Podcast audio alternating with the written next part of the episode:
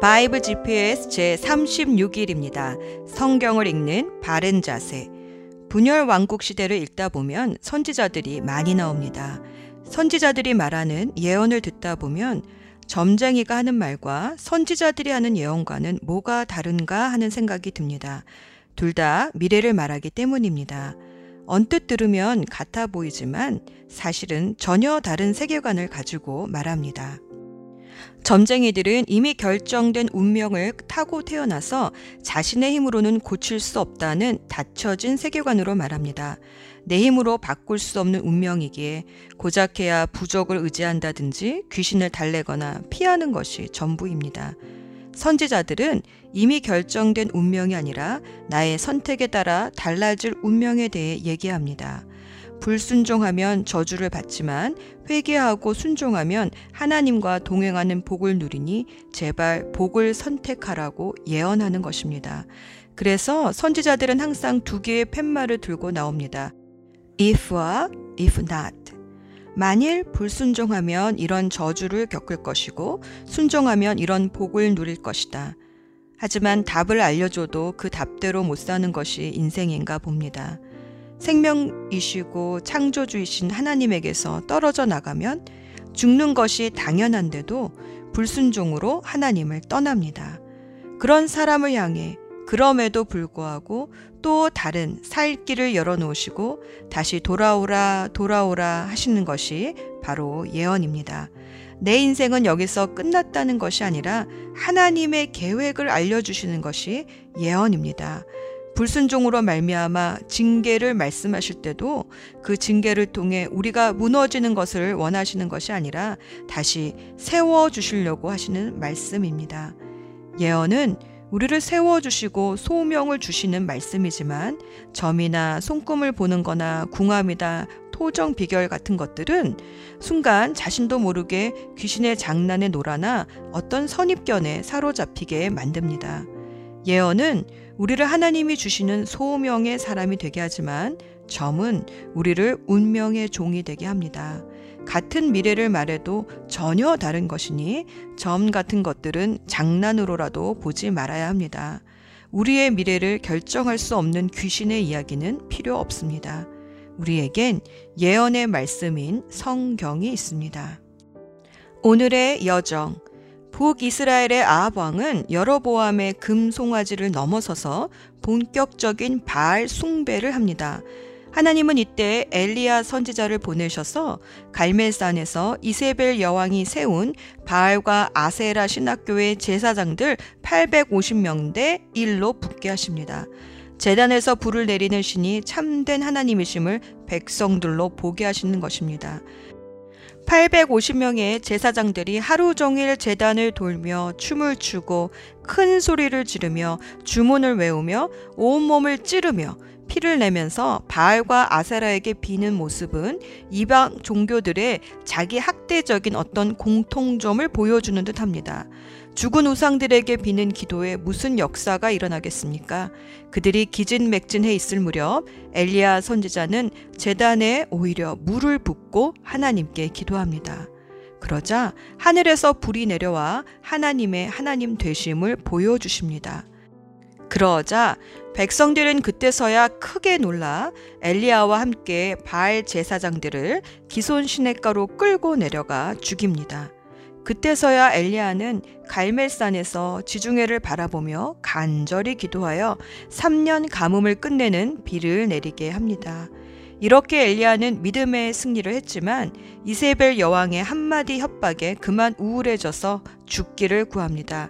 하나님은 그를 신의 산으로 부르셔서 하나님의 뜻을 깨닫고 다시 힘을 얻어 혼자만의 싸움이 아니라 믿음의 싸움을 계속 해나갈 다음 세대, 바알에게 입맞추지 아니한 7천 명을 일으키는 믿음의 싸움을 계속 해나가게 하십니다. 한편 남유다에는 아사 왕을 이어 선한 여호사밧 왕이 등장합니다. 그는 남유다 전역에 레위인들과 가문의 지도자들을 보내어 하나님의 말씀을 가르치고 백성들이 하나님만을 경외하도록 이끌었습니다.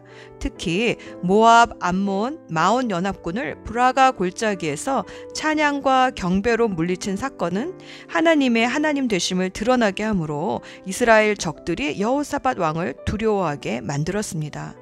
그런데 참 이상한 것은 이렇게 우상숭배의 극을 달한 아합 왕과 하나님을 경외한 여호사밧이 더 이상 적대 관계를 갖지 않고 친선을 도모했다는 것입니다.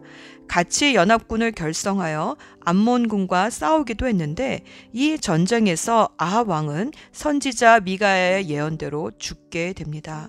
이 전쟁에서 죽을 뻔한 여호사밧 왕은 목숨은 건졌지만 선지자 예후의 책망을 듣습니다.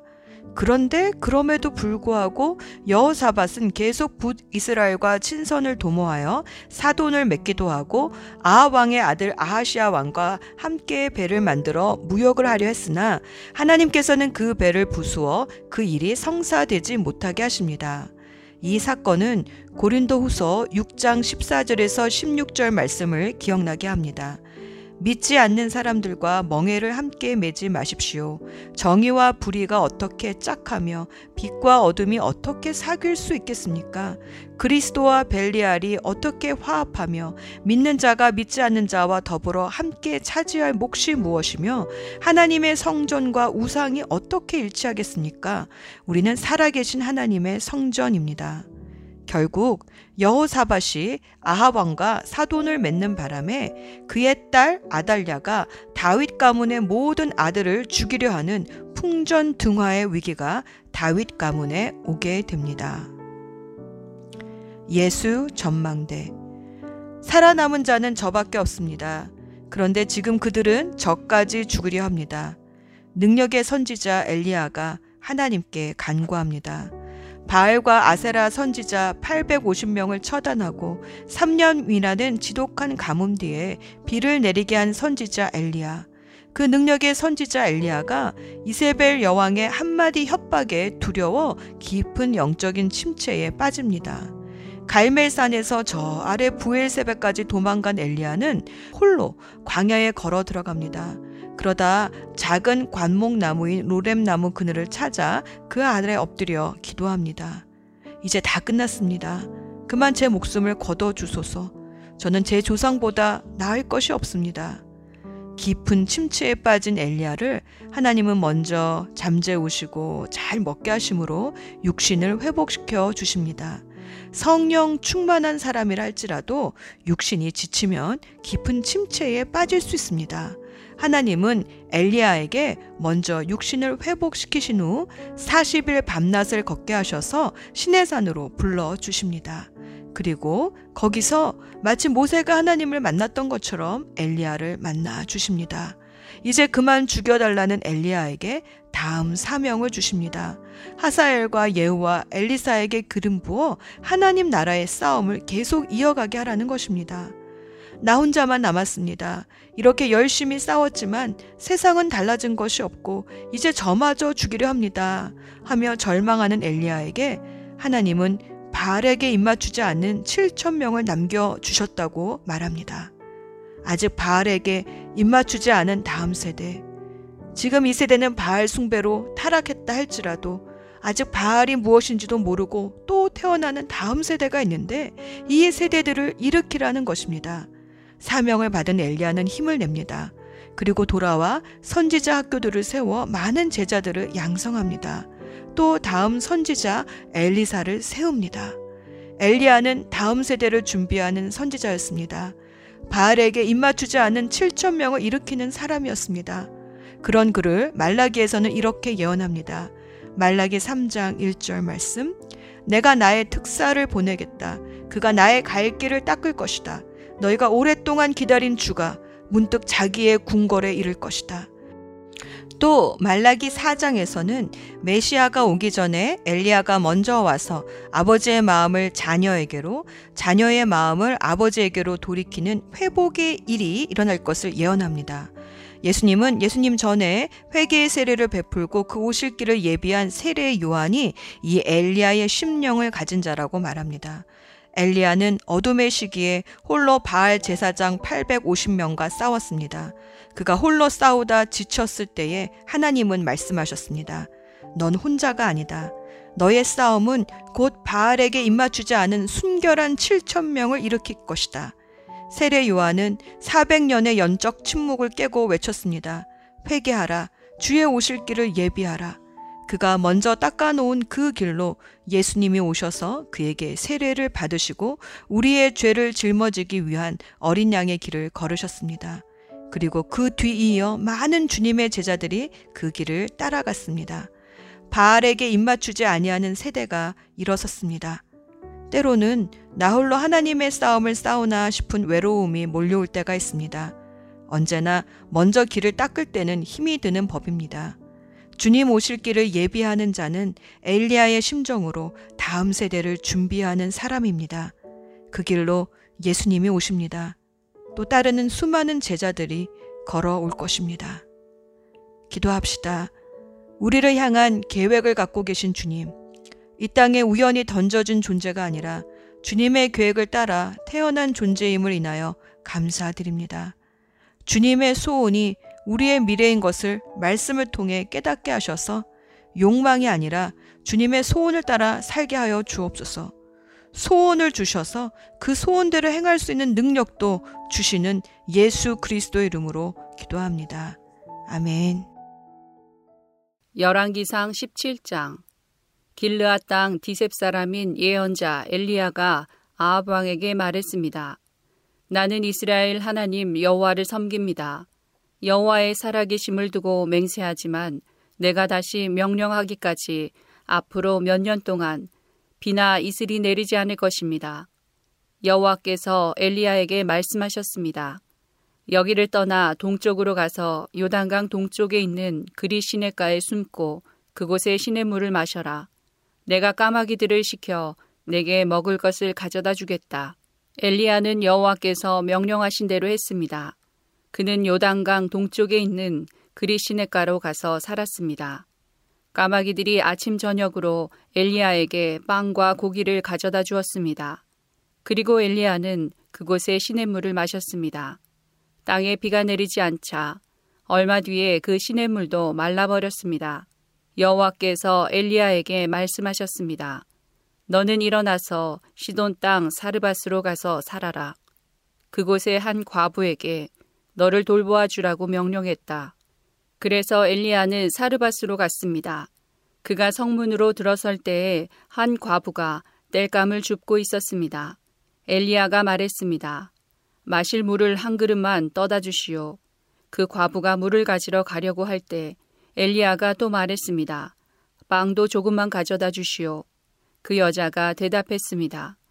당신의 하나님 여호와께서 살아계심을 두고 맹세하지만 나에게는 빵이 없습니다. 항아리에 밀가루가 조금 있고 기름병에 기름이 조금 있을 뿐입니다. 이곳에 땔감을 주우려고 왔는데 땔감을 주어 집에 가져가서 나와 내 아들이 죽기 전에 마지막으로 먹을 음식을 준비하려던 참이었습니다. 엘리야가 말했습니다. 걱정하지 마시오. 집으로 가서 당신이 말한 대로 음식을 준비하시오. 그러나 먼저 조그마한 빵을 만들어서 나에게 가져오시오. 그리고 나서 당신과 당신 아들이 먹을 것을 준비하시오. 이스라엘 하나님 여호와께서 말씀하셨소. 나 여호와가 이 땅에 비를 내리기까지 그 항아리의 밀가루가 결코 떨어지지 않을 것이며 병의 기름도 떨어지지 않을 것이다. 여자는 집으로 가서 엘리야가 말한 대로 했습니다. 그리고 엘리야와 여자와 그의 아들이 날마다 음식을 넉넉히 먹었습니다. 여호와께서 엘리야를 통해 말씀하신 대로 항아리의 밀가루와 병에 있는 기름은 떨어지지 않았습니다. 얼마 뒤에 그 집 사르밧 과부의 아들이 병이 들었는데 그 병이 점점 깊어지더니 마침내 숨을 거두고 말았습니다. 그러자 그 여자가 엘리야에게 말했습니다. 당신은 하나님의 사람입니다. 어째서 당신은 나에게 와서 내 죄를 생각나게 하십니까? 내 아들을 죽이려고 나에게 오셨습니까? 엘리야가 말했습니다. 그 아이를 이리로 주시오. 엘리야는 여자가 내주는 아들을 받아 안고 위층으로 올라갔습니다. 엘리야는 그 아이를 자기가 묵고 있는 방 침상에 눕혀 놓았습니다. 그리고 여호와께 기도했습니다. 나의 하나님 여호와여, 이 과부는 나를 자기 집에서 묵게 해 주었습니다. 그런데 어찌하여 그녀에게 이런 재앙을 내리십니까? 어찌하여 그녀의 아이를 죽게 하셨습니까? 그런 다음에 엘리야는 아이의 몸 위에 세 번 엎드렸습니다. 그리고 또 여호와께 기도했습니다. 내 하나님 여호와여, 이 아이가 다시 살아나게 해 주십시오. 여호와께서 엘리야의 기도를 들어주셨습니다. 그리하여 아이가 다시 숨을 쉬기 시작했습니다. 아이가 살아난 것입니다. 엘리야가 아이를 안고 아래층으로 내려갔습니다. 그리고 아이를 그의 어머니에게 보여주면서 말했습니다. 보시오, 당신 아들이 살아났소. 여자가 엘리야에게 말했습니다. 이제 보니 당신은 정말로 하나님의 사람입니다. 여호와께서 당신을 통해서 하시는 말씀이 참으로 진실인 줄 알겠습니다. 열왕기상 18장 세월이 흘렀습니다. 가뭄이 든 지 3년째 되던 해에 여호와께서 엘리야에게 말씀하셨습니다. 가서 아합 왕을 만나라. 내가 곧 땅에 비를 내리겠다. 그리하여 엘리야는 아합을 만나러 갔습니다. 그 무렵 사마리아에는 심한 가뭄이 들었습니다. 그래서 아합 왕은 왕궁을 관리하는 사람인 오바댜를 부르러 사람을 보냈습니다. 오바댜는 참 마음으로 여호와를 따르는 사람이었습니다. 언젠가 이세벨이 여호와의 예언자들을 죽일 때에 오바댜는 그 가운데서 예언자 100명을 50명씩 두 동굴에 나누어 숨겨주고 그들에게 먹을 것과 마실 것을 가져다 준 일이 있었습니다. 아합 왕이 오바댜에게 말했습니다. 모든 땅에 있는 샘과 시내를 다 뒤져보자. 풀이 넉넉히 있는 곳을 알아내면 우리의 말과 노새들을 살릴 수 있을 것이고 더 이상 짐승들을 잃지 않게 될 것이다. 왕과 오바댜는 땅을 둘로 나누어 찾아다니기로 했습니다. 그래서 아합과 오바댜는 제각기 자기가 맡은 땅으로 떠났습니다. 오바댜가 길을 가다가 엘리야를 만났습니다. 오바댜가 엘리야를 알아보고 고개를 숙여 인사했습니다. 당신은 나의 주 엘리야가 아니십니까? 엘리야가 대답했습니다. 그렇소. 그대의 왕에게 가서 내가 여기에 있다고 이르시오. 오바댜가 말했습니다. 내가 무슨 죄를 지었기에 당신이 나를 아합의 손에 넘겨 나를 죽이려 하십니까? 당신의 하나님 여호와의 살아계심을 두고 맹세하지만 왕은 당신을 찾으려고 사람들을 보내어 모든 나라 안을 샅샅이 뒤졌습니다. 그 나라에서 엘리야는 여기에 없소라고 말하면 아합은 그 나라 왕까지 의심하면서 정말 엘리야를 찾지 못했다는 맹세를 하게 했습니다. 그런데 지금 당신은 나더러 가서 나의 왕에게 당신이 여기에 있다고 말하라는 것입니까? 내가 떠나면 여호와의 영이 당신을 다른 곳으로 데려갈지도 모릅니다. 내가 가서 아합 왕에게 당신이 여기에 있다고 말하였다가 아합 왕이 이곳에 와서 당신을 찾지 못한다면 그는 나를 죽이고 말 것입니다. 나는 어릴 때부터 여호와를 따랐습니다. 혹시 내가 한 일을 듣지 못하셨습니까? 이세벨이 여호와의 예언자들을 죽일 때에 내가 그 가운데서 예언자 100명을 50명씩 두 동굴에 나누어 숨겨주고 먹을 것과 마실 것을 가져다 주었습니다. 그런데도 당신은 나더러 가서 나의 왕에게 엘리야가 여기에 있다고 말하라는 것입니까? 그는 틀림없이 나를 죽일 것입니다. 엘리야가 대답했습니다. 나는 망군의 여호와를 섬기는 사람이요 여호와의 살아계심을 두고 맹세하지만 나는 오늘 반드시 아합을 만날 것이요 오바디아가 아합에게 가서 엘리야가 있는 곳을 일러 주었습니다. 그리하여 아합이 엘리야를 만나러 갔습니다. 아합이 엘리야를 보고 말했습니다. 바로 내가 이스라엘을 괴롭히는 자냐? 엘리야가 대답했습니다. 이스라엘을 괴롭히는 사람은 내가 아니라 왕과 왕의 집안이요. 왕은 여호와의 명령에 복종하지 않았고 바알 신을 따랐소. 모든 이스라엘 백성에게 나를 만나러 갈멜산으로 오라고 이르시오. 이세벨에게서 얻어먹고 사는 바알의 예언자 450명과 아세라의 예언자 400명도 데려오시오. 아합이 모든 이스라엘 백성과 그 예언자들을 갈멜산으로 불러 모았습니다. 엘리야가 백성 앞에 서서 말했습니다. 여러분은 언제까지 바알과 여호와 두 사이에서 머뭇거리고 있으렵니까? 여호와와 바알을 함께 섬길 것이요 여호와가 참 하나님이시면 여호와를 따르고 바알이 참 하나님이면 바알을 따르시오. 그러나 백성은 아무 말도 하지 않고 잠잠히 있었습니다. 엘리야가 말했습니다. 여호와의 예언자라고는 나밖에 남은 사람이 없소. 그러나 바알의 예언자들은 450명이나 있소. 소두 마리를 가져와 바알의 예언자들에게 한 마리를 고르게 하고 그 소를 잡아서 여러 조각으로 나눈 다음에 장작 위에 올려놓게 하시오. 그러나 거기에 불을 지피지는 마오. 나도 나머지 소 한 마리를 잡아서 장작 위에 올려놓겠소. 나도 거기에 불을 지피지 않겠소. 당신들 바알의 예언자들이여, 당신들의 신에게 기도하시오. 나도 여호와께 기도하겠소. 기도를 들어주셔서 불을 내리시는 신이 참 하나님이시오. 그러자 모든 백성이 그렇게 하는 것이 좋겠다고 말했습니다. 엘리야가 바알의 예언자들에게 말했습니다. 당신들은 수가 많으니 먼저 하시오. 소 한 마리를 잡아서 준비하고 당신들의 신에게 기도하시오. 그러나 불을 지피지는 마시오. 그리하여 그들은 소 한 마리를 잡아다가 준비해 놓고 아침부터 한낮이 될 때까지 바알에게 기도했습니다. 그들은 바알이여 우리의 기도를 들어주십시오 라고 외쳤습니다.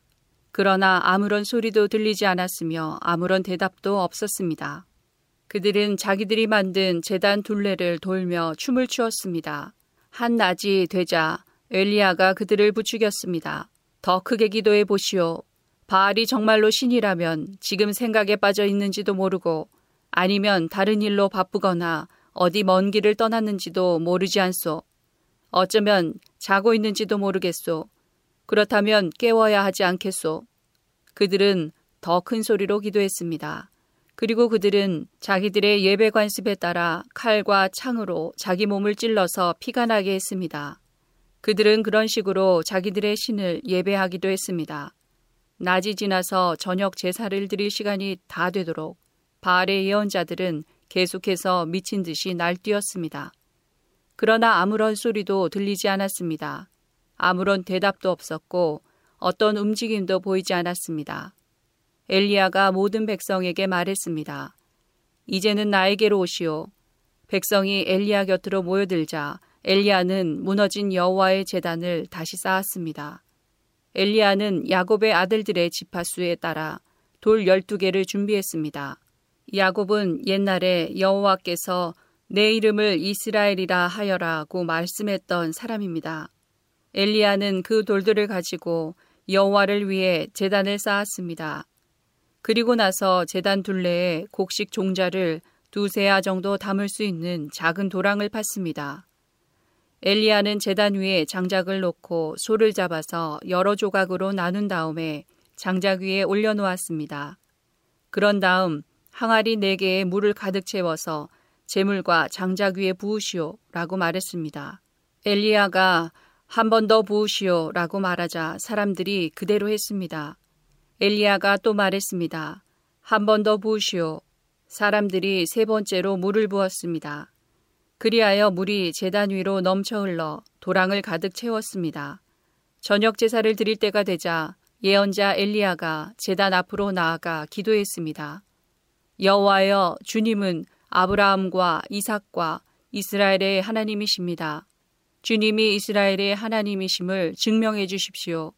그리고 제가 주님의 종이라는 것과 주께서 저에게 명령하여 이 모든 일을 하게 하셨음을 이 백성에게 보여주십시오. 여호와여, 제 기도를 들어주십시오.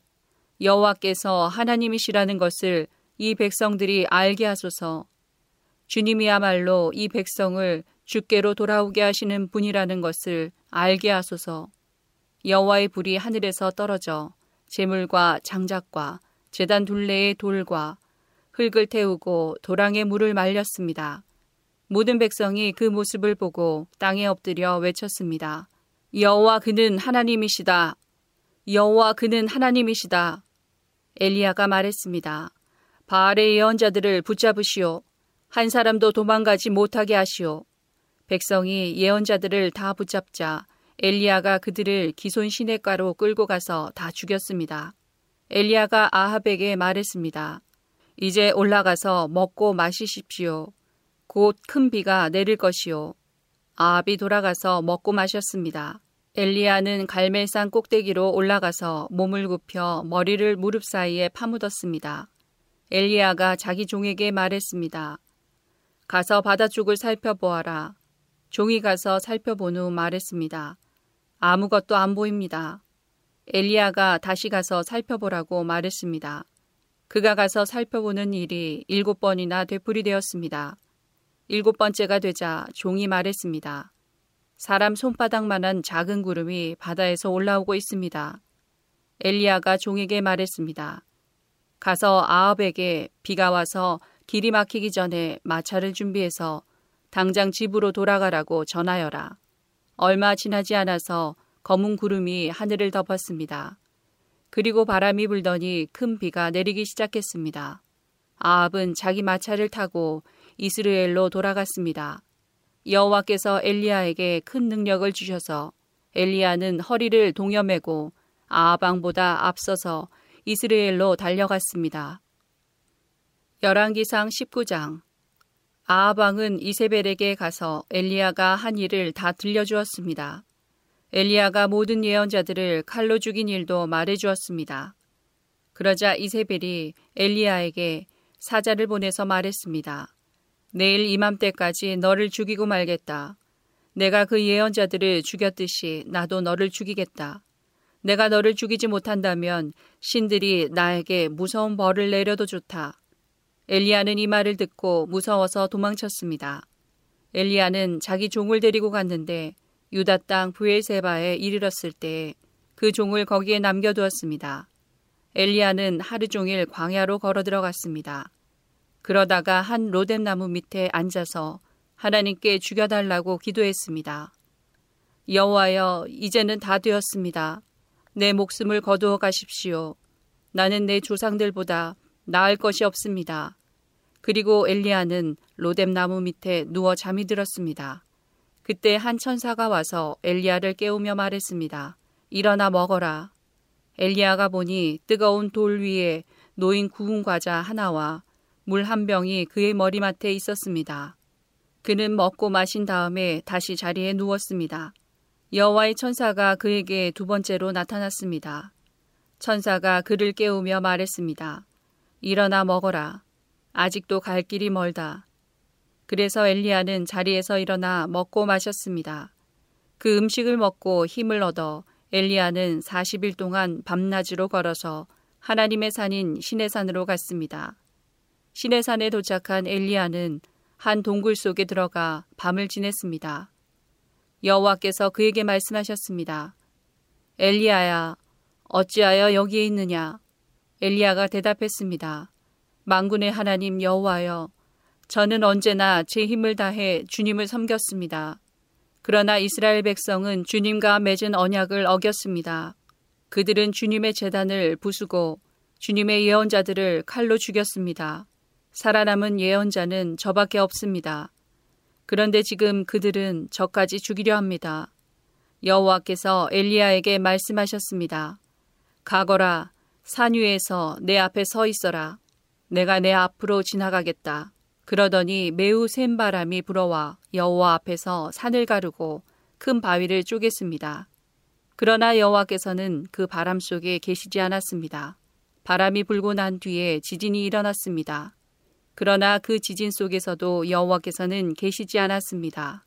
지진이 일어난 뒤에 또 불이 났지만 그 불 속에도 여호와께서는 계시지 않았습니다. 불이 난 뒤에는 조용하고 부드러운 목소리가 들렸습니다. 엘리야는 그 소리를 듣고 겉옷으로 얼굴을 가렸습니다. 그리고 밖으로 나가서 동굴 입구에 섰습니다. 그때에 어떤 소리가 들려왔습니다. 엘리야야, 어찌하여 여기 있느냐? 엘리야가 대답했습니다. 만군의 하나님 여호와여, 저는 언제나 제 힘을 다해 주님을 섬겼습니다. 그러나 이스라엘 백성은 주님과 맺은 언약을 어겼습니다.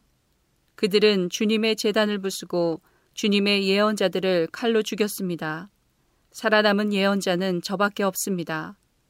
그런데 지금 그들은 저까지 죽이려 합니다.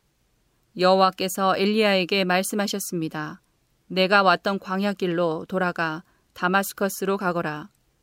그 성에 들어가서 하사엘에게 기름을 부어 아람 왕으로 세워라. 그런 다음에 님시의 아들 예후에게 기름을 부어 이스라엘 왕으로 세워라. 그리고 아벨 모올라 사람 사바세 아들 엘리사에게 기름을 부어라. 그는 너의 뒤를 이을 예언자가 될 것이다. 하사엘의 칼을 피해서 도망치는 사람은 예후가 죽일 것이요. 예후의 칼을 피해서 도망치는 사람은 엘리사가 죽일 것이다. 또한 내가 이스라엘에 7천 명을 남겨두었는데 그들은 한 번도 바알에게 절한 적이 없고 바알의 우상에게 입을 맞춘 적이 없는 사람들이다. 엘리야가 그곳을 떠나서 사바세 아들 엘리사를 찾았습니다. 엘리사는 밭에서 열두 쌍의 소가 끄는 쟁기로 밭을 갈고 있었습니다. 엘리사는 열한 쌍의 소를 앞세우고 열두 번째 소가 끄는 쟁기로 밭을 갈고 있었는데 엘리야는 엘리사 곁으로 지나가면서 입고 있던 겉옷을 그에게 입혀주었습니다. 그러자 엘리사가 소를 버려두고 엘리야에게 달려와서 말했습니다. 내 아버지와 어머니에게 작별 인사를 하고 오게 해주십시오. 그런 다음에 선생님을 따라가겠습니다. 엘리야가 대답했습니다. 돌아가거라. 말리지 않겠다.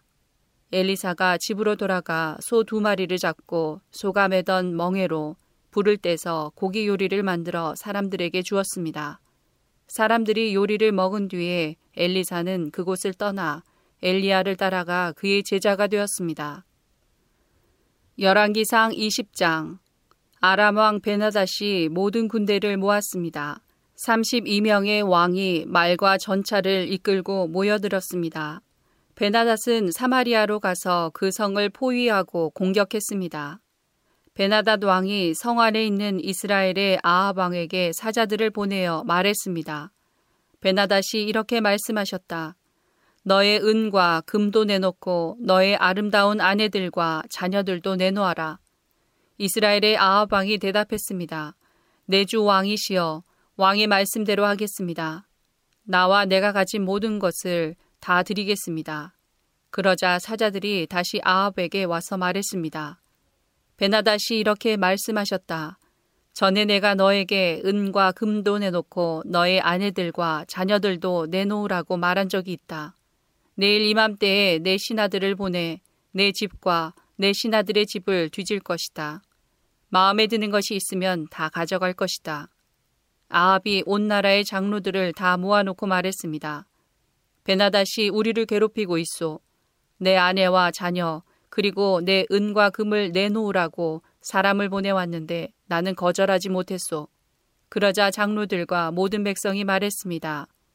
그의 말을 무시하고 들어주지 마십시오. 아합이 베나닷의 사자들에게 말했습니다. 내 주 왕에게 전하시오.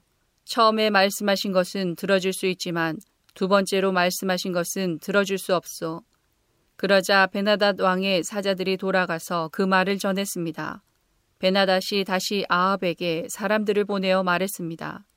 내가 내 군인들을 보내 사마리아를 완전히 멸망시켜 버리겠다. 내 군인들이 이 성에서 죄를 한 줌이라도 모을 수 있다면 신들이 나에게 무서운 벌을 내려도 좋다. 아합이 대답했습니다. 베나닷에게 전하여라. 아직 싸우고 있는 군인은 이미 이긴 것처럼 뽐내어서는 안 된다고 일러라. 그때의 베나닷은 자기 장막에서 다른 왕들과 함께 술을 마시고 있었습니다. 아합에게서 돌아온 사자들이 전한 말을 들은 베나닷은 신하들에게 성을 공격할 준비를 하라고 명령했습니다. 그래서 모두들 싸울 준비를 갖추었습니다. 어떤 예언자가 이스라엘의 왕 아합에게 와서 말했습니다. 여호와께서 이렇게 말씀하셨소. 적군 군대가 보이느냐? 내가 오늘 저 군대를 너에게 넘겨주어 싸움에서 이기도록 해주겠다. 그러면 너는 내가 여호와인 줄을 알게 될 것이다. 아합이 말했습니다. 누구를 통해서 저들을 물리치실 것입니까? 예언자가 대답했습니다. 여호와께서 이렇게 말씀하셨소.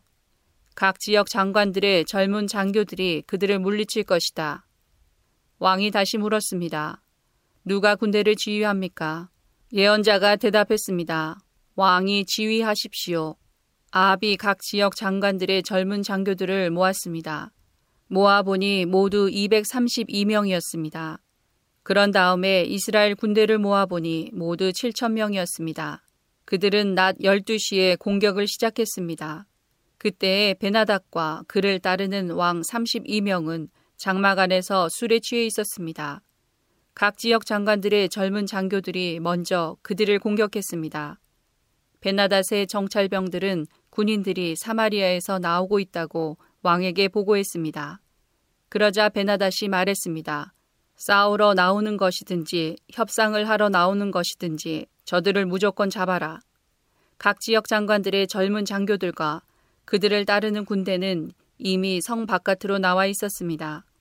이스라엘의 장교들은 적군을 닥치는 대로 죽였습니다. 아람 사람들은 도망쳤고 이스라엘 군인들은 그들을 뒤쫓았습니다. 아람 왕 베나닷은 기병들과 함께 말을 타고 도망쳤습니다. 이스라엘의 왕이 군대를 이끌고 나가서 말과 전차들을 공격하고 아람 군대를 크게 무찔렀습니다. 그 예언자가 이스라엘의 왕 아합에게 가서 말했습니다. 아람의 왕은 이듬해 봄에 다시 쳐들어올 것입니다.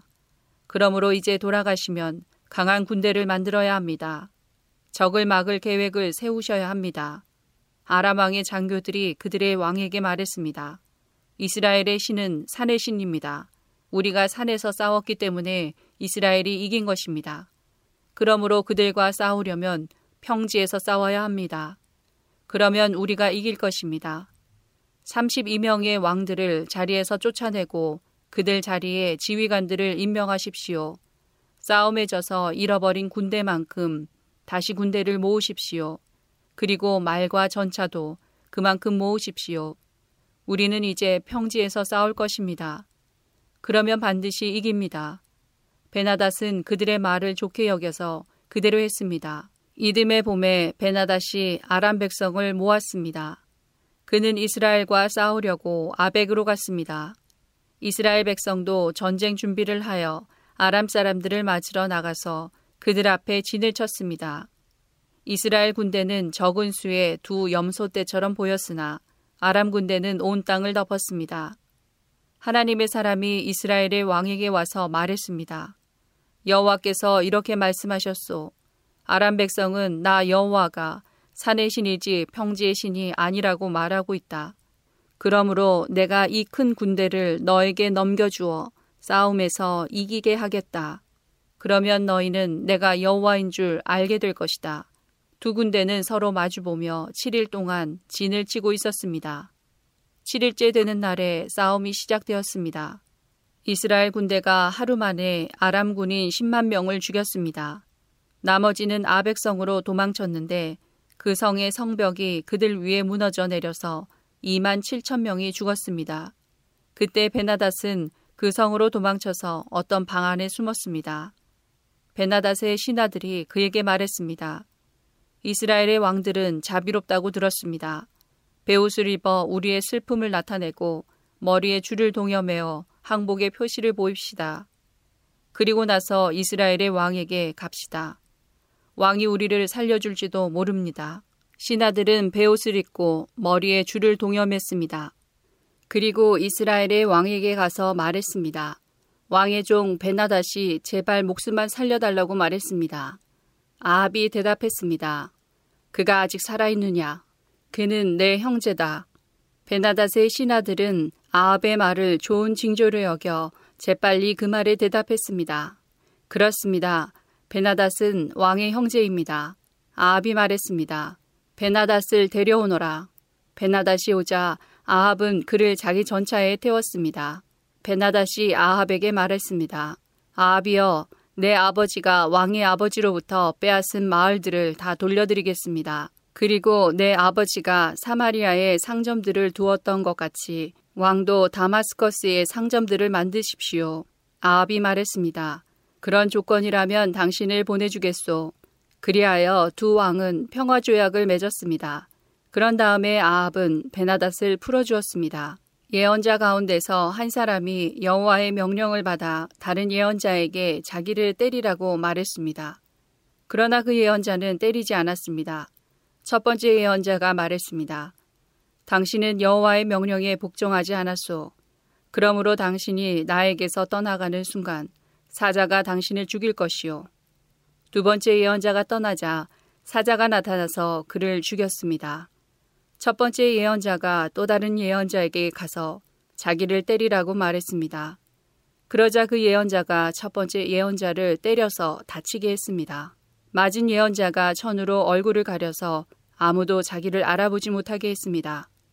그리고 그는 길가로 나가서 왕을 기다렸습니다. 이스라엘의 아합 왕이 지나가자 그가 왕을 불러서 말했습니다. 나는 전쟁터에 갔었습니다. 그런데 우리 편 군인 가운데 한 사람이 적군 한 명을 데려오더니 이렇게 말했습니다. 이 사람을 지켜라. 만약 이 사람이 도망치면 내가 대신해서 죽어야 한다. 죽지 않으려면 은 한 달란트를 내야 한다. 그러나 내가 다른 일로 바쁜 사이에 그 사람이 도망치고 말았습니다. 이스라엘의 왕이 대답했습니다. 내가 스스로 정한 벌이니 너는 그 벌을 받아야 한다. 그 예언자가 재빨리 자기 얼굴을 가린 천을 벗어버렸습니다. 이스라엘의 왕은 그를 보고 그가 예언자 가운데 한 사람이라는 것을 알았습니다. 예언자가 왕에게 말했습니다. 여호와께서 이렇게 말씀하셨소. 너는 내가 죽이라고 한 사람을 살려주었다. 그러므로 그 대신에 내가 죽을 것이며 그의 백성 대신에 내 백성이 죽을 것이다. 이스라엘 왕은 무겁고 우울한 마음으로 사마리아로 돌아갔습니다. 열왕기상 21장 그 일이 있은 후였습니다. 나봇이라는 사람이 이스라엘의 포도밭을 가지고 있었습니다. 그 밭은 아합의 궁에서 가까운 곳에 있었습니다. 어느 날 아합이 나봇에게 말했습니다. 그대의 포도밭이 내 왕궁에서 가까우니 나에게 주시오. 그 밭을 내 정원으로 만들고 싶소. 그 대신에 그대에게 더 좋은 포도밭을 주겠소. 그대가 원하면 그 값만큼 돈으로 줄 수도 있소. 나봇이 대답했습니다. 조상에게서 물려받은 땅을 왕에게 드리는 것은 여호와께서 금하신 일입니다. 그러자 아합은 분하고 상한 마음으로 집에 돌아왔습니다. 왜냐하면 이스라엘 사람 나봇이 내 조상에게서 물려받은 땅을 왕에게 드릴 수 없습니다라고 말했기 때문입니다. 아합은 침대에 누워 얼굴을 벽 쪽으로 돌리고 음식도 먹지 않았습니다. 그의 아내 이세벨이 와서 물었습니다. 무슨 일로 그렇게 마음이 상하셨습니까? 왜 음식을 드시지 않습니까? 아합이 대답했습니다. 이스라엘 사람 나봇에게 그대의 포도밭을 파시오. 그대가 원하면 다른 포도밭을 주겠소 라고 말했더니 그가 자기 포도밭을 줄 수 없다고 하였소. 그래서 그러오. 이세벨이 말했습니다. 그러고도 당신이 이스라엘의 왕이십니까? 일어나셔서 음식을 드시고 기운을 차리십시오. 이스라엘 사람 나봇의 포도밭을 왕의 것으로 만들어 드리겠습니다. 이세벨이 아합의 이름으로 편지 몇 통을 쓰고 거기에 왕의 도장을 찍었습니다. 그리고 나서 그 편지들을 나봇의 마을에 사는 장로들과 귀족들에게 보냈습니다. 이세벨은 편지에 이렇게 썼습니다. 금시기를 선포하고 백성을 불러 모으시오. 그리고 나봇을 높은 자리에 앉히고 불량배 두 사람을 나봇의 맞은편에 앉히시오. 그들더러 나봇이 하나님과 왕을 욕하는 말을 들었다고 거짓으로 말하게 하시오. 그런 다음에 나봇을 성에서 끌어내 돌로 쳐 죽이시오. 이스라엘의 장로들과 귀족들은 이세벨의 명령을 그대로 따랐습니다. 그들은 백성이 아무 음식도 먹지 않는 날을 선포하고 백성을 불러 모았습니다. 그리고 나봇을 높은 자리에 앉혔습니다. 불량배 두 사람이 들어와서 나봇의 맞은편에 앉았습니다. 그들은 나봇이 하나님과 왕을 욕하는 말을 들었다고 말했습니다. 그러자 백성이 나봇을 성 밖으로 끌고 가서 돌로 쳐 죽였습니다. 마을의 지도자들이 나봇이 돌에 맞아 죽었다는 말을 이세벨에게 전했습니다. 이세벨은 나봇이 죽었다는 말을 전해 듣고 아합에게 말했습니다. 이스라엘 사람 나봇이 죽었습니다. 가셔서 왕에게 팔기를 거절했던 그의 포도밭을 차지하십시오.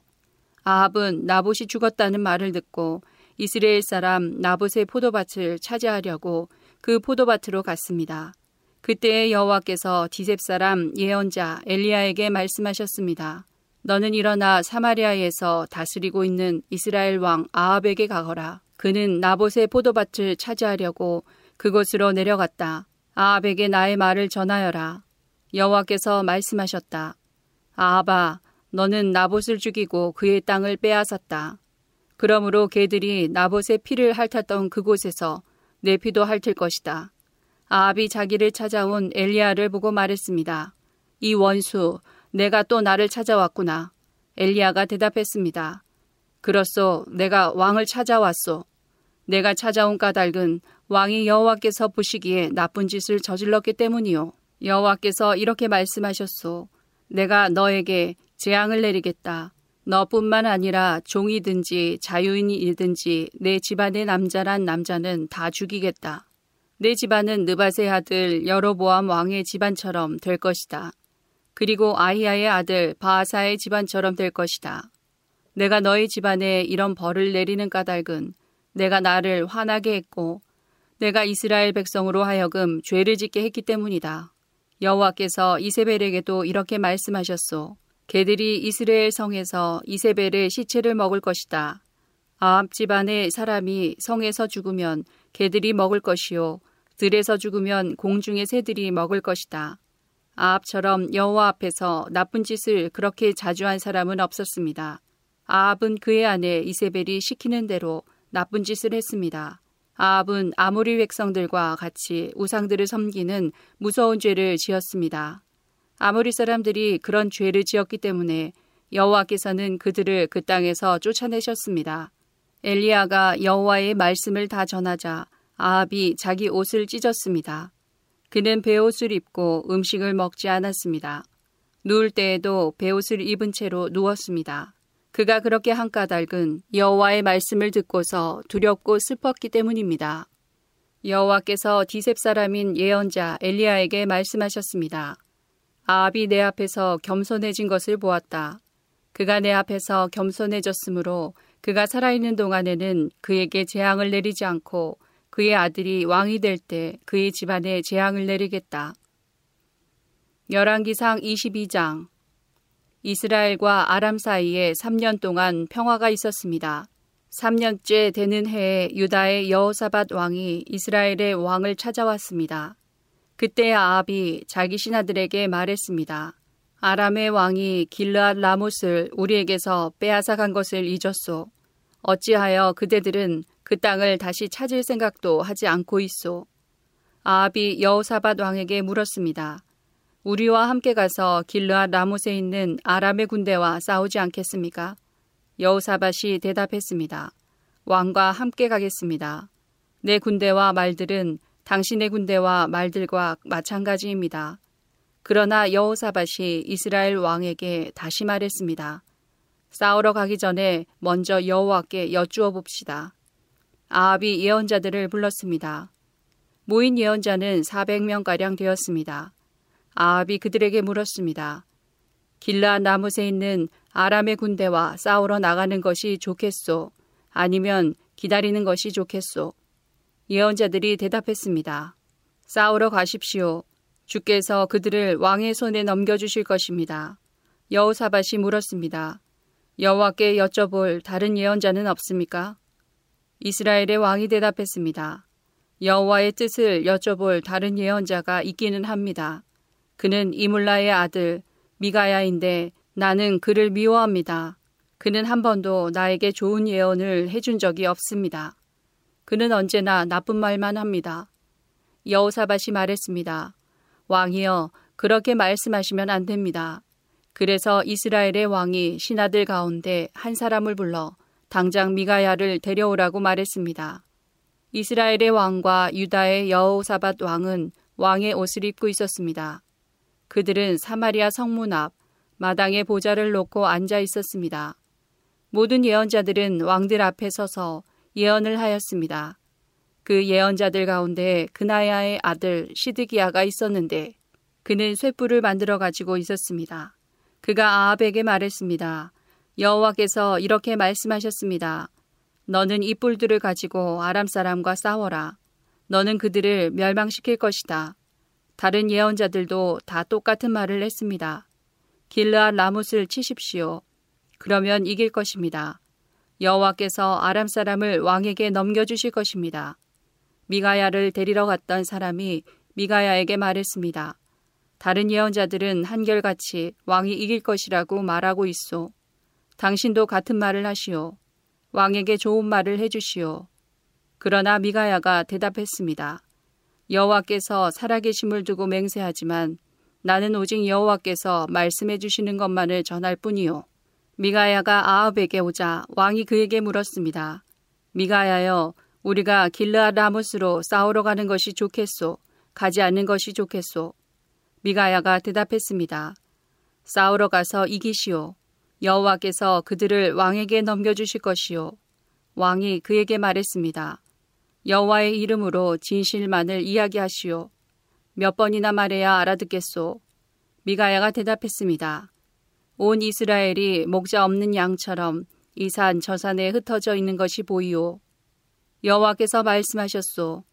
이들에게 지도자가 없으니 싸우지 말고 집으로 돌아가게 하여라.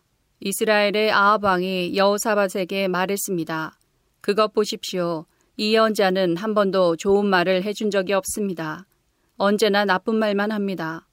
미가야가 계속해서 말했습니다. 여호와의 말씀을 들으시오.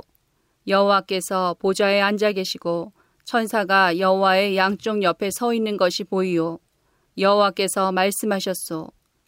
누가 아합을 속여 길르한 나못으로 싸우러 나가게 하겠느냐. 그러자 천사들마다 서로 다른 의견을 말했소. 그때 한 천사가 나와 여호와 앞에 서서 내가 그를 속이겠습니다 하고 말했소. 여호와께서 그에게 물으셨소. 어떻게 아합을 속이겠느냐? 그 천사가 대답했소. 아합의 예언자들에게 가서 거짓말을 하도록 시키겠습니다. 그러자 여호와께서 말씀하셨소. 좋다. 너는 그를 속일 수 있을 것이다. 가서 말한 대로 하여라. 미가야가 말했습니다. 아합이여 이 일은 이미 일어났습니다. 여호와께서는 왕의 예언자들이 왕에게 거짓말을 하게 하셨습니다. 여호와께서는 왕에게 큰 재앙을 내리셨습니다. 그러자 그나아나의 아들 시드기야가 미가야에게 가서 미가야의 뺨을 때리며 말했습니다. 여호와의 영이 언제 내게서 나가 너에게 말씀하셨느냐? 미가야가 대답했습니다. 내가 구석방으로 들어가서 숨는 날에 그 사실을 알게 될 것이다. 이스라엘의 아합 왕이 명령했습니다. 미가야를 붙잡아서 이 성의 영주인 아몬과 왕자 요아스에게 데려가거라. 그리고 미가야를 감옥에 넣으라고 그들에게 말하여라. 내가 전쟁터에서 돌아올 때까지 그를 감옥에 가두어 놓고 빵하고 물만 죽지 않을 만큼 조금씩 주어라. 미가야가 말했습니다. 아비여, 만약 왕이 전쟁터에서 무사히 돌아온다면 내가 전한 말은 여호와께서 하신 말씀이 아닙니다. 여기에 있는 모든 백성이여 내 말을 기억하시오. 이스라엘의 아합 왕과 유다의 여호사밧 왕은 길르앗 나무스로 갔습니다. 아합이 여호사밧에게 말했습니다.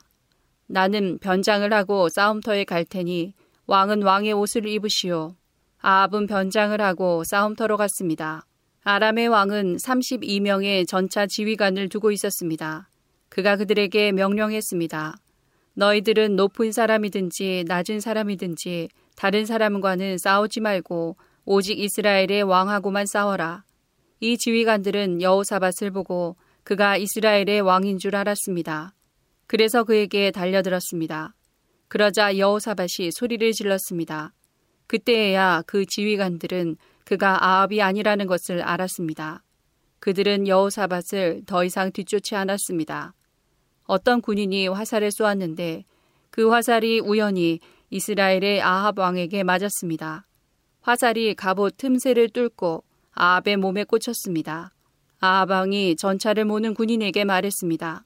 전차를 돌려서 이 싸움에서 빠져나가거라. 내가 다쳤다. 싸움은 하루 종일 계속되었습니다. 아하방은 전차 안에서 겨우 버티고 서서 아람 사람들과 싸웠습니다. 그러다가 저녁 때에 숨을 거두었습니다. 상처에서 흘러나온 피가 전차 바닥에 흥건히 고였습니다. 해질 무렵에 이스라엘 군대 안에서 외치는 소리가 들렸습니다. 각자 자기 성으로 돌아가거라. 각자 자기 고향으로 돌아가거라. 아합왕은 이처럼 죽었습니다. 그의 시체는 사마리아로 옮겨져서 거기에 묻혔습니다. 사람들이 아합의 전차를 사마리아의 연못에서 씻었는데 개들이 와서 아합의 피를 핥았습니다. 그 연못은 창녀들이 목욕하는 곳이었습니다. 모든 일이 여호와께서 말씀하신 대로 이루어졌습니다. 아합이 한 다른 모든 일은 이스라엘 왕들의 역사책에 적혀 있습니다. 그 책에는 또 아합이 짓고 상하로 장식한 왕궁과 아합이 지은 여러 성에 대한 이야기도 적혀 있습니다. 아합이 죽고 그의 아들 아하시아가 뒤를 이어 왕이 되었습니다. 아합이 이스라엘의 왕으로 있은 지 4년째 되는 해에 아사의 아들 여호사밧이 유다의 왕이 되었습니다. 여호사밧은 35세에 왕이 되어 25년 동안 예루살렘에서 다스렸습니다. 그의 어머니는 실리의 딸 아수바입니다. 여호사밧은 그의 아버지 아사처럼 살면서 여호와께서 보시기에 올바른 일을 했습니다. 그러나 산당은 없애버리지 않았습니다. 그래서 백성들은 계속해서 산당에서 제물을 바치고 향을 피웠습니다. 여호사밧은 이스라엘의 왕과 평화롭게 지냈습니다. 여호사밧은 전쟁을 많이 했습니다. 그의 전쟁 이야기와 전쟁에서 승리한 이야기들은 유다 왕들의 역사책에 적혀 있습니다. 나쁜 신들을 섬기는 신전에는 남자 창기들이 있었습니다. 여호사밧의 아버지인 아사는 그 남자 창기들을 다 쫓아내지 않았습니다. 그러나 여호사밧은 남은 남자 창기들을 다 쫓아냈습니다. 그때의 에돔에는 왕이 없었습니다. 그래서 유다 왕이 보낸 장관이 에돔을 다스렸습니다. 여호사밧 왕은 오빌에서 금을 실어오려고 다시스의 배를 만들었습니다. 그러나 그 배들은 에시온 게벨에서부터 부서졌고 다시는 그 배들을 띄우지 못했습니다. 아합의 아들 아하시아가 여호사밧을 도와주러 갔습니다. 아하시아는 여호사밧의 사람들과 함께 배에 탈 사람들을 보내주겠다고 말했지만 여호사밧은 거절했습니다. 여호사밧은 죽어서 조상들과 함께 묻혔습니다. 그는 예루살렘 곧 그의 조상인 다윗성에 묻혔습니다. 그의 아들 여호람이 왕이 되었습니다. 여호사밧이 유다의 왕으로 있은 지 17년째 되는 해에 아합의 아들 아하시아가 사마리아에서 이스라엘의 왕이 되었습니다. 아하시아는 2년 동안 이스라엘을 다스렸습니다. 아하시아는 여호와께서 보시기에 악한 일을 저질렀습니다. 그는 그의 아버지 아합과 어머니 이세벨과 느바의 아들 여로보암이 지은 죄를 그대로 따라했습니다. 이들은 모두 이스라엘을 죄의 길로 인도했습니다. 아하시아는 바알을 섬기고 그에게 예배했습니다. 그래서 아하시아는 그의 아버지처럼 이스라엘 하나님 여호와를 크게 노하게 했습니다. 역대하 17장 아사의 아들 여호사밧이 아사의 뒤를 이어 유다의 왕이 되었습니다. 여호사밧은 이스라엘과 맞서 싸우려고 유다를 강하게 만들었습니다. 그는 유다의 모든 요새에 군대를 두고 그의 아버지 아사가 점령한 에브라임의 여러 마을에도 군대를 두었습니다. 여호사밧이 올바른 일을 하였으므로 여호와께서 그와 함께 계셨습니다. 여호사밧은 처음 왕이 되었을 때에 그 조상 다윗처럼 살았습니다. 여호사밧은 바알 우상들을 찾지 않았습니다. 그는 그의 아버지 아사처럼 하나님을 찾으며 하나님의 명령에 복종했습니다. 그는 이스라엘 백성처럼 살지 않았습니다. 여호와께서 여호사밧을 유다의 강한 왕으로 만들어 주셨습니다. 유다의 모든 백성이 여호사밧에게 선물을 가져왔습니다. 그래서 여호사밧은 큰 부와 명예를 얻었습니다. 여호사밧은 열심으로 여호와를 섬겼습니다. 그는 유다에서 산당과 아세라 우상들을 없앴습니다. 여호사밧은 왕이 된 지 3년째 되던 해에 자기 신하들을 유다의 모든 마을에 보내어 백성을 가르치게 했습니다. 여호사밧이 보낸 신하는 베나일과 오바댜와 스가랴와 느다넬과 미가야입니다. 여우사밧은 그들 말고도 레위 사람 곧 스마야와 느다냐와 스바디아와 아사엘과 스미라목과 여우나단과 아도니아와 도비야와 도바도니아도 보냈습니다. 그리고 제사장 엘리사마와 여호람도 보냈습니다. 이 지도자와 레위 사람과 제사장들은 유다 백성을 가르쳤습니다. 그들은 율법책을 가지고 유다의 모든 마을을 다니며 백성을 가르쳤습니다. 유다 근처의 나라들은 여호와를 두려워했습니다. 그래서 그들은 여호사밧에게 싸움을 걸지 못했습니다. 어떤 블레셋 사람들은 여호사밧에게 선물과 은을 조공으로 바쳤습니다. 어떤 아라비아 사람들은 여호사밧에게 짐승들을 바쳤습니다. 그들은 순양 7,700마리와 순염소 7,700마리를 가져왔습니다. 여호사밧은 점점 더 강해졌습니다. 그는 유다 안에 요새와 국고성들을 지었습니다. 그는 유다의 여러 마을에 양식을 많이 저장해 두었습니다. 그리고 훈련된 군인들을 예루살렘에 두었습니다. 그 군인들은 집안별로 이름이 올라 있었습니다. 유다 집안 사람으로서 천부장은 이러합니다. 아드나는 군인 30만 명을 거느렸고 여호하나는 군인 28만 명을 거느렸습니다. 시그리의 아들 아마시아는 20만 명을 거느렸습니다. 그는 스스로 나서서 여호와를 섬기기로 했습니다. 베냐민 집안 사람 가운데서는 엘리아다가 활과 방패를 쓰는 군인 20만 명을 거느렸고 여호사밧은 무장한 군인 18만 명을 거느렸습니다. 이 모든 군인들이 여호사밧 왕을 섬겼습니다.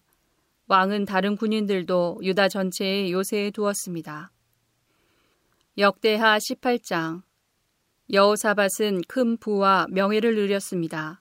그는 결혼을 통해서 아합왕과 동맹을 맺었습니다. 몇 해 뒤에 여호사밧이 사마리아로 내려가서 아합을 방문했습니다.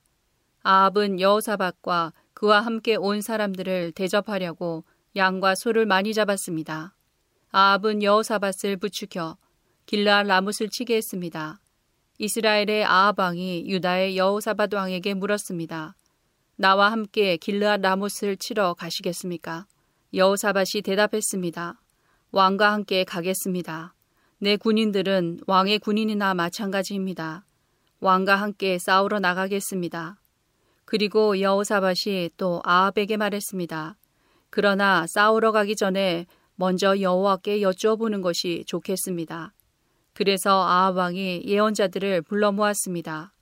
모인 예언자는 400명 가량 되었습니다. 아합이 그들에게 물었습니다.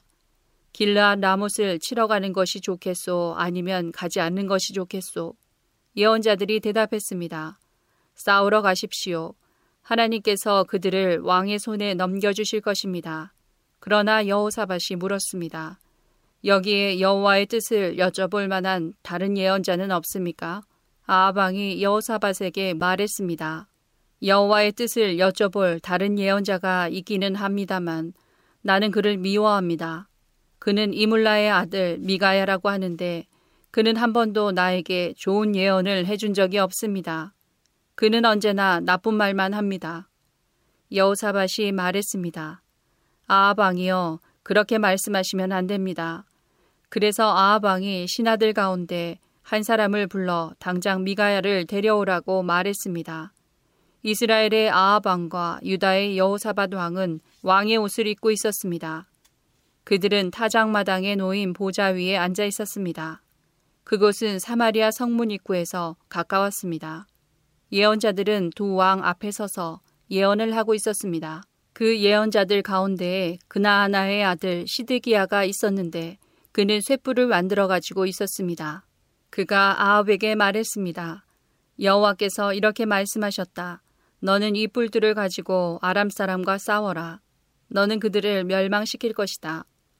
다른 예언자들도 다 똑같은 말을 했습니다. 길라 라못을 치십시오. 그러면 이기실 것입니다. 여호와께서 아람 사람을 왕에게 넘겨주실 것입니다. 미가야를 데리러 갔던 사람이 미가야에게 말했습니다. 다른 예언자들은 한결같이 아하방이 아람 사람들과 싸워 이길 것이라고 말하고 있어. 당신도 같은 말을 하는 것이 좋을 것이요. 왕에게 좋은 말을 해주시오. 그러나 미가야가 말했습니다. 여호와의 살아계심을 두고 맹세하지만 나는 오직 하나님께서 말씀해 주시는 것만을 전할 뿐이요. 미가야가 아합 왕에게 이르자 왕이 미가야에게 물었습니다. 미가야여, 우리가 길라 라못을 치는 것이 좋겠소, 치지 않는 것이 좋겠소. 미가야가 대답했습니다. 치시오. 그러면 이길 것이요. 그들을 물리칠 수 있을 것이요. 아하방이 미가야에게 말했습니다. 여호와의 이름으로 진실만을 이야기하시오. 몇 번이나 말해줘야 알아듣겠소. 그러자 미가야가 대답했습니다. 모든 이스라엘 군대가 목자 없는 양처럼 이 산 저 산에 흩어져 있는 것이 보이오. 여호와께서 말씀하셨소. 이들에게는 지도자가 없다. 싸우지 말고 집으로 돌아가게 하여라. 이스라엘의 아하방이 여호사밧에게 말했습니다. 그것 보십시오. 이 예언자는 한 번도 좋은 말을 해준 적이 없습니다. 언제나 나에 대해 나쁜 말만 합니다. 그러나 미가야가 계속해서 말했습니다. 여호와의 말씀을 들으시오. 여호와께서 보좌에 앉아 계시고 하늘의 망군이 양쪽 옆에 서 있는 것이 보이오. 여호와께서 말씀하셨소. 누가 이스라엘의 아하방을 속여 길라 라못을 치러 가서 죽게 하겠느냐. 그러자 영마다 서로 다른 의견을 말했소. 그때 한 영이 나와 여호와 앞에 서면서 내가 그를 속이겠습니다 하고 말했소. 여호와께서 그에게 물으셨소. 어떻게 아합을 속이겠느냐? 그 영이 대답했소. 아합의 예언자들에게 가서 거짓말을 하게 하겠습니다. 그러자 여호와께서 말씀하셨소. 너는 그를 속일 수 있을 것이다. 가서 그대로 하여라. 미가야가 말했습니다. 아합이여, 이 일은 이미 일어났소. 여호와께서는 왕의 예언자들이 왕에게 거짓말을 하게 하셨소. 여호와께서는 큰 재앙을 왕에게 내리셨소. 그러자 그나하나의 아들 시드기야가 미가야에게 가더니 미가야의 뺨을 때리며 말했습니다. 여호와의 영이 언제 나에게서 나가서 너에게 말씀하셨느냐? 미가야가 대답했습니다. 내가 구석방으로 들어가서 숨는 날에 그 사실을 알게 될 것이다. 아합왕이 명령했습니다. 미가야를 붙잡아서 이성의 영주인 아몬과 왕의 아들 요아스에게 데려가거라. 미가야를 감옥에 넣으라고 그들에게 일러라. 내가 전쟁터에서 돌아올 때까지 그를 감옥에 가두어 놓고 빵하고 물만 주어라. 미가야가 말했습니다. 아합이여, 만약 왕이 전쟁터에서 무사히 돌아온다면 내가 전한 말은 여호와께서 하신 말씀이 아닙니다. 여기 있는 모든 백성이여 내 말을 기억하시오. 이스라엘의 아합 왕과 유다의 여호사밧 왕은 길라 라모스로 갔습니다. 아합 왕이 여호사밧에게 말했습니다. 나는 변장을 하고 싸움터에 갈 테니 왕은 왕의 옷을 입으십시오. 아합은 변장을 하고 싸움터로 갔습니다. 아람의 왕이 자기의 전차 지휘관들에게 명령했습니다. 다른 사람은 높은 사람이든지 낮은 사람이든지 상대할 것 없고 오직 이스라엘의 왕하고만 싸워라. 이 지휘관들은 여호사밧을 보고 그를 이스라엘의 왕으로 생각해서 그에게 달려들었습니다. 그러나 여호사밧이 소리를 지르자 여호와께서 그를 도와주셨습니다. 지휘관들은 그가 아합 왕이 아니라는 것을 알고 여호사밧을 더 이상 뒤쫓지 않았습니다. 어떤 군인이 화살을 쏘았는데 그 화살이 우연히 이스라엘의 아합 왕에게 맞았습니다. 화살이 갑옷 틈새를 뚫고 아합의 몸에 꽂혔습니다. 아합 왕이 전차를 모는 군인에게 말했습니다. 전차를 돌려서 이 싸움터에서 빠져나가거라. 내가 다쳤다. 싸움은 하루 종일 계속되었습니다. 아합 왕은 전차 안에 겨우 버티고 서서 저녁 때까지 아람 사람들을 막았으나 해질 무렵에 숨을 거두었습니다. 역대하 19장 유다의 여호사밧 왕은 무사히 예루살렘의 자기 왕궁으로 돌아왔습니다. 하나니의 아들 예후가 와서 여호사밧 왕에게 말했습니다. 예후는 선견자였습니다. 어찌하여 악한 백성을 도와주셨습니까? 어찌하여 여호와를 미워하는 사람들을 사랑하십니까? 그 때문에 여호와께서 왕에게 노하셨습니다. 그러나 왕은 좋은 일도 하셨습니다. 그것은 왕이 아세라 우상들을 이 땅에서 쫓아내고 열심히 하나님을 찾으려고 했던 것입니다. 여호사밧은 예루살렘에서 살았습니다. 그는 부엘세바에서 에브라임 산지까지 다니면서 백성이 사는 모습을 살피고 그들을 그들 조상의 여호와 하나님께로 돌아오게 했습니다. 여호사밧은 모든 땅에 재판관들을 세웠습니다. 그는 유다의 요새마다 재판관들을 세웠습니다. 여호사밧이 재판관들에게 말했습니다. 여러분은 백성을 위해 재판하는 것이 아니라 여호와를 위해 재판하는 것이요. 그러니 일을 할 때에 조심해서 하시오. 여러분이 재판을 할 때에 여호와께서 여러분과 함께 계실 것이요. 이제 여러분은 여호와를 두려워해야 하오. 우리 여호와 하나님께서는 모든 백성을 공평하게 다루기를 원하시며 뇌물을 받고 잘못 재판하는 것을 싫어하시오. 여호사밧은 예루살렘에서 레위 사람과 제사장과 이스라엘 각 집안의 지도자들을 재판관으로 세웠습니다. 그들은 여호와의 율법에 관한 일들을 결정하는 책임을 맡았습니다. 그리고 예루살렘에 사는 백성들 사이에서 일어나는 문제들을 해결해야 했습니다.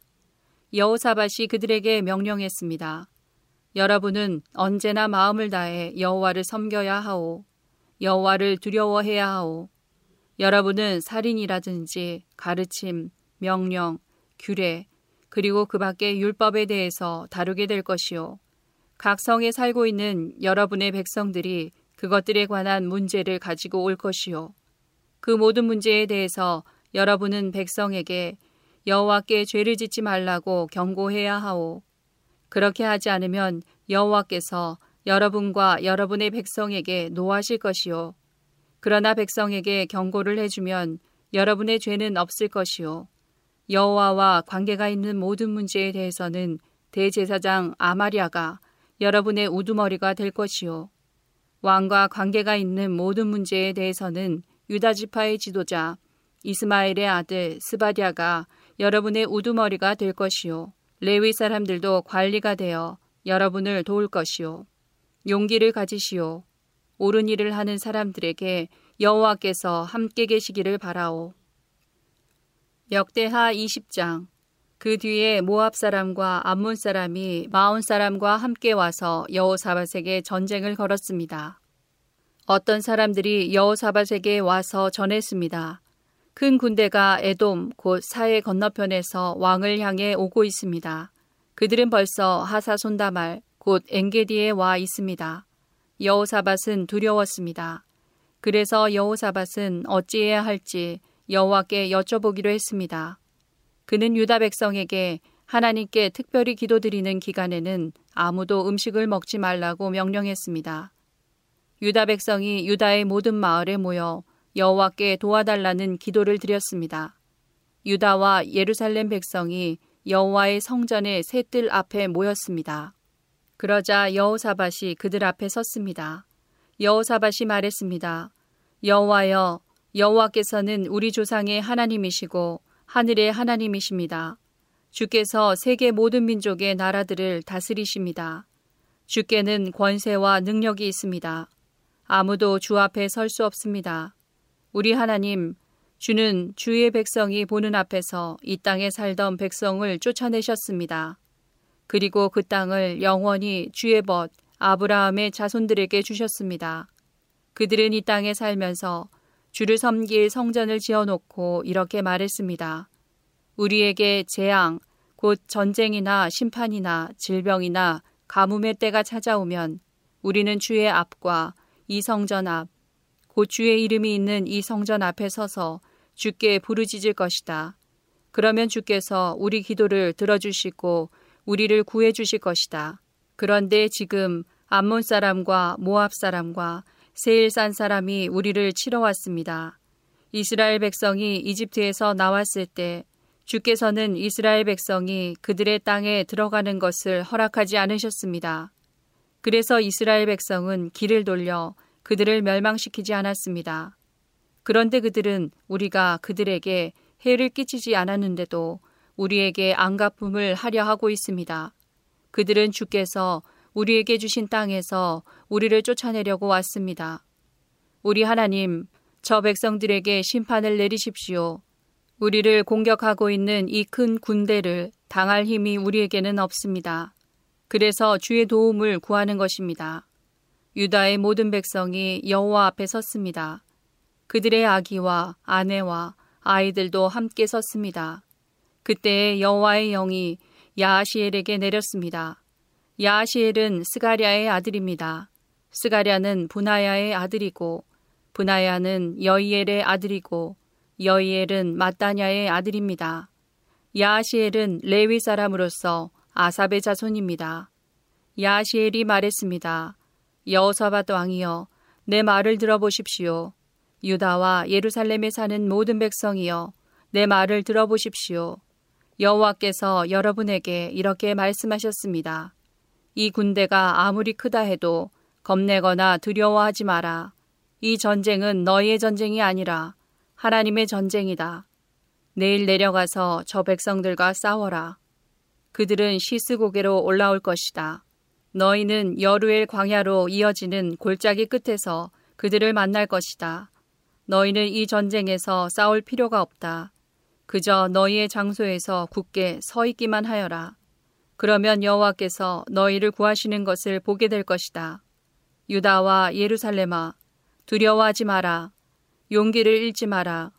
여호와께서 너희와 함께 계시다. 그러니 내일 저 백성들에게로 나가거라. 여호사밭이 땅에 엎드려 절했습니다. 유다와 예루살렘의 모든 백성도 여호와 앞에 엎드려 경배드렸습니다. 그때 고앗과 고라의 자손 레위 자손들이 자리에서 일어나 여호와를 찬양했습니다. 그들은 큰 목소리로 이스라엘의 하나님을 찬양했습니다. 여호사밧의 군대가 아침 일찍 드고와 강야로 나갔습니다. 그들이 길을 떠나려 할 때에 여호사밧이 서서 말했습니다. 유다와 예루살렘 백성이여 내 말을 들으시오. 여러분의 하나님 여호와를 믿으시오. 그러면 굳게 설 수 있을 것이요. 주의 예언자들을 믿으시오. 그러면 성공할 수 있을 것이요. 여호사밧은 백성과 의논하여 여호와께 노래할 사람 곧 거룩하고 놀라우신 여호와를 찬양할 사람들을 뽑았습니다. 그들이 군대 앞에서 행진하며 찬양했습니다. 여호와께 감사드리자 여호와의 사랑은 영원하시다. 그들이 노래를 시작하며 주를 찬양하자 여호와께서는 유다를 치러 온 암몬과 모압과 세일산에서 온 사람을 공격할 복병을 숨겨 놓으셨습니다. 그리고 암몬과 모압과 세일산 사람을 치게 하셨습니다. 그러자 암몬과 모압 사람이 세일산 사람을 공격하기 시작했습니다. 그들은 세일산 사람을 죽여 멸망시켰습니다. 그러더니 그들은 또 자기들끼리 서로 죽였습니다. 유다 사람들이 광야를 내려다볼 수 있는 곳에 이르러 적의 큰 군대를 살펴보았습니다. 그러나 보이는 것은 오직 땅 위에 널린 시체들 뿐이었습니다. 아무도 도망치지 못했습니다. 여사박과 그의 군대가 시체들로부터 감나가는 물건을 빼앗으려 내려가 보니 양식과 옷가지와 그 밖에 값진 것들이 많았습니다. 너무나 많아서 다 가지고 갈 수 없을 정도였고 다 거두어 들이는데 3일이나 걸렸습니다. 4일째 되는 날에 여호사박과 그의 군대가 브라가 골짜기에 모여서 여호와를 찬양했습니다. 그곳의 이름을 지금까지 브라가 골짜기라고 부르는 것도 그 까닭입니다.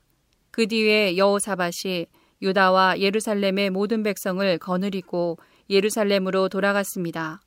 여호와께서 그들의 적을 물리쳐 주셔서 그들은 기뻤습니다. 그들은 비파와 수금과 나팔을 연주하며 여호와의 성전으로 나아갔습니다. 유다 주변의 모든 나라가 여호와께서 이스라엘의 적들을 물리쳐 주신 이야기를 듣고 하나님을 두려워했습니다. 그리하여 여호사밧의 나라는 평화를 누렸습니다. 여호사밧의 하나님께서 사방으로 그에게 평화를 허락해 주셨습니다. 여호사밧은 유다 땅을 다스렸습니다. 그가 왕이 되었을 때의 나이는 35세였습니다. 그는 25년 동안 예루살렘에서 다스렸습니다. 그의 어머니는 실리의 딸 아수바입니다. 여호사밧은 그의 아버지 아사처럼 살면서 여호와께서 보시기에 올바른 일을 했습니다. 그러나 헛된 신들을 섬기는 산당은 없애버리지 않았습니다. 그리고 백성은 그들의 조상들처럼 하나님을 열심으로 따르지 않았습니다. 여호사밭이 한 다른 모든 일은 처음부터 끝까지 하나님의 아들 예후의 글에 적혀 있습니다. 그 글은 이스라엘 왕들의 역사책에 있습니다. 그 뒤에 유다 왕 여호사밭은 이스라엘 왕 아하시아와 조약을 맺었습니다. 아하시아는 매우 악한 왕이었습니다. 여호사밧은 아하시아와 함께 에시온게벨 마을에서 무역을 하기 위한 배들을 만들었습니다. 그러자 마레사 사람 도다와우의 아들 엘리에셀이 여호사밧에게 말했습니다. 여호사밧이여 왕이 아하시아와 손을 잡았으므로 여호와께서 왕이 만든 것을 부수실 것입니다. 그 말대로 배들은 부서졌습니다. 그래서 여호사밧과 아하시아는 그 배들을 띄우지 못했습니다.